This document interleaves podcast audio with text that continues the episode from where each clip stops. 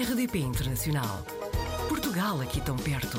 RDP Internacional. Nasceu em Portugal, mas saiu aos 5 anos. Cresceu em Inglaterra e no Luxemburgo. A Bárbara Mendes Jorge vive em Bruxelas desde 2013, trabalha com, com comunicação de sustentabilidade e tem também um podcast sobre música. Bárbara, seja muito bem-vinda ao Apanhados na Rede.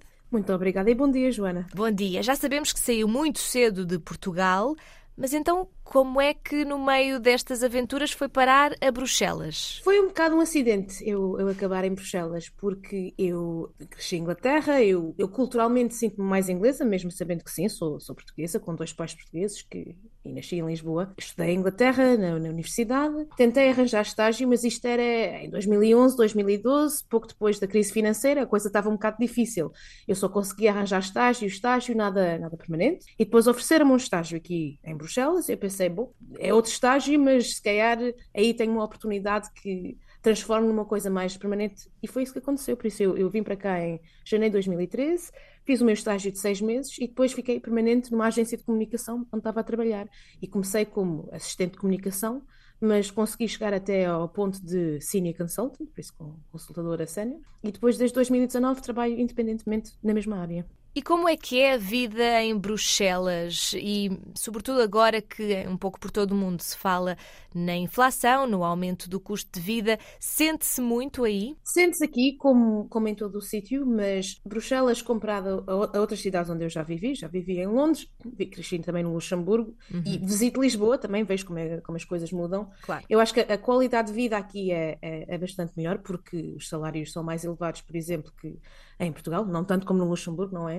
Uh, mas de um modo geral a renda e os transportes são um bocadinho mais baratos, mesmo se por exemplo, a comida seja muito mais cara. E, bom, eu, eu pessoalmente tenho uma sorte, eu vivo num apartamento que está bastante bem isolado, por isso eu sei que à minha volta toda a gente está a falar como é que vamos sobreviver à crise energética, está toda a gente a, a comprar roupa quente, é um país mais frio do, uhum. que, do que aí em Portugal, por exemplo, mas como, como pessoa independente, grande parte do meu trabalho é em frente a um computador, eu vou muito aos cafés aqui em Bruxelas, eu, eu trabalho muito de cafés, e a pessoa está a ver agora, por causa das pessoas irem para lá com os computadores e estarem lá muito tempo, ou até usar usarem a eletricidade. Agora, os cafés aqui estão a começar a, a mudar um bocadinho a situação. Fui a um café ontem, por exemplo, que agora parte de, do café está reservado para coworking, a pessoa paga 12 euros por dia, que inclui duas bebidas e pode ir para lá, uhum. mas nas mesas principais não pode ir já, já lá com o computador. Sendo que trabalha, e já nos explicou como freelancer, quais é que diria uhum. que são os principais desafios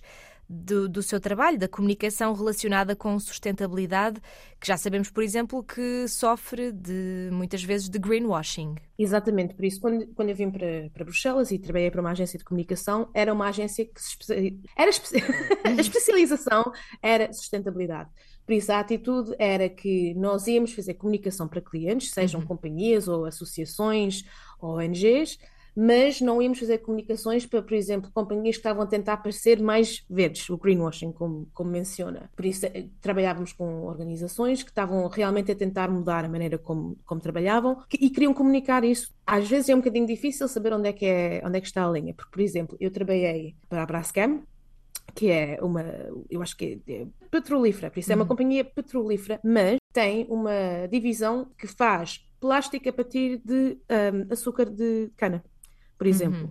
Temos que ajudar as, as companhias grandes que estão a tentar realmente fazer qualquer coisa, mas não, não, não é amanhã que eu vou de repente começar a trabalhar para a Shell nem, nem para a Exxon. Aí é um claro. bocadinho diferente, porque aí são companhias que estão realmente a, a bloquear progresso. As redes sociais são também uma ferramenta importante, tanto na divulgação de sustentabilidade, mas também na divulgação de artistas e de música.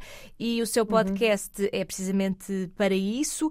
E eu gostava de lhe perguntar se acha que no presente futuro não ter uma presença digital pode ser eh, equivalente a há uns anos não ter uma editora. Exatamente. Oh, as pessoas que há muitos anos atrás não tinham televisão. É, é um uhum. bocado parecido com isso. Sim, as redes sociais são, são muito importantes. Eu sou viciada nas redes sociais desde, desde, muito, desde há muito tempo. Eu tenho Facebook desde 2006, Twitter desde 2009, Instagram resisti um bocadinho e, e LinkedIn também, mas sim, são ferramentas muito, muito importantes. De um, de um lado profissional para mim também, por isso os meus primeiros três empregos eu arranjei graças a as redes sociais, porque estava no Twitter e comecei a falar com pessoas uh, sobre os temas que eu estava a abordar na minha tese. Foi aqui que eu arranjei o meu primeiro estágio. Depois, quando estava a tentar arranjar o, o estágio aqui em Bruxelas, também contactei a minha chefe por Twitter e foi ela que disse que eu devia ir para o LinkedIn. E foi quando eu fui para o LinkedIn que arranjei outro estágio antes de ir para, para, para Bruxelas. Por acaso, no meu, no meu podcast, gravámos um episódio ontem, porque o, meu podcast chama-se Over Underrated. Uhum. sobre nós falamos sobre bandas que são muito famosas e um bocado se merecem essa fama e, e, e porque é que se calhar essa banda é famosa e não outras, e bandas que são muito menos conhecidas.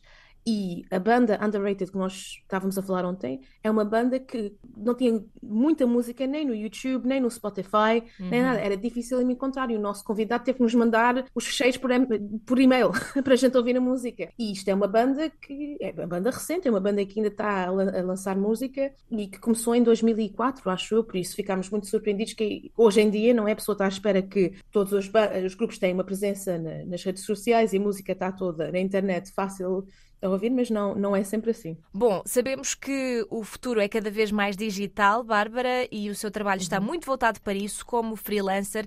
Já viveu aqui em alguns países, neste momento está em Bruxelas. Quais é que são os seus planos para o futuro, tanto no destino como projetos profissionais e pessoais que, que esteja aí a magicar? Uma grande pergunta. Sim, eu estou em Bruxelas então quase há, há 10 anos. Como disse, eu sinto-me culturalmente inglesa e quando eu vim para Bruxelas pensei, ok, eu fico aqui um bocadinho, mas se calhar volto para a Inglaterra. Mas depois aconteceu o Brexit e, e eu senti um bocadinho, foi, foi uma coisa muito pessoal. Eu, eu senti que o país que uh, vou dizer em inglês the country that raised me didn't uhum. want me anymore. Foi foi uma coisa muito muito pessoal. E como a minha família não arranjou a nacionalidade britânica enquanto estávamos lá eu agora, se eu quisesse ir trabalhar para a Inglaterra, teria de ser com visto e essas coisas todas. Por isso, eu, Inglaterra, se calhar um dia voltarei, mas não sei, neste momento não, não apetece, especialmente eh, e quando a pessoa vê como, como, está a situação política também, é difícil. Eu, eu comprei casa aqui em Bruxelas, eu, eu, eu, vivo no meu apartamento, pensei, bom, se calhar agora fico por aqui, mas tenho que dizer que há, há algumas cidades na, na Europa em que eu já tive em, em, Dublin, na Irlanda, e Berlim, na Alemanha, são cidades que eu visitei e senti uma, um, tipo uma grande paixão por elas logo, senti logo muito confortável. Por isso eu pergunto-me se calhar, eh, há sempre a possibilidade que eu possa ir um, um mês para lá ou qualquer coisa assim, mas eu tenho uma gata, por isso isso é sempre a considerar. Claro. Por isso, em termos geográficos, eu acho que vou ficar por Bruxelas neste momento. Eu, eu, gosto muito de Bruxelas. Eu, sendo, assim, uma, vamos dizer, uma portuguesa em inglês, eu gosto muito de ter uma.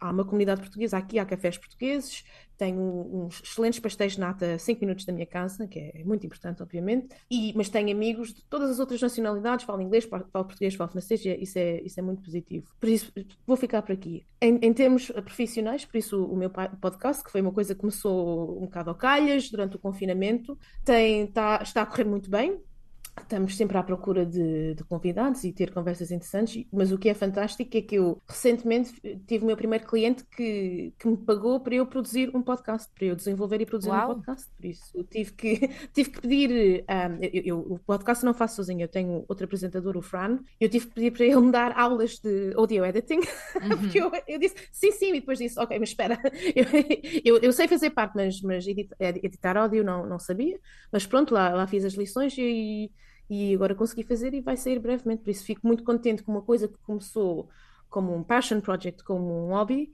Uh, agora consigo ganhar dinheiro com isso e adoraria fazer muito mais, porque eu, eu adoro podcasts, eu, eu ouço podcasts desde 2009 ou 2010, por isso fazer um e ajudar pessoas a fazer o, os deles é, é, é, é adoro, é muito satisfatório.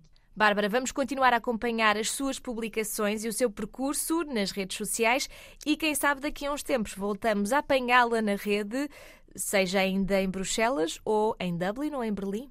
Fica combinado? combinado. Com pastel de nata.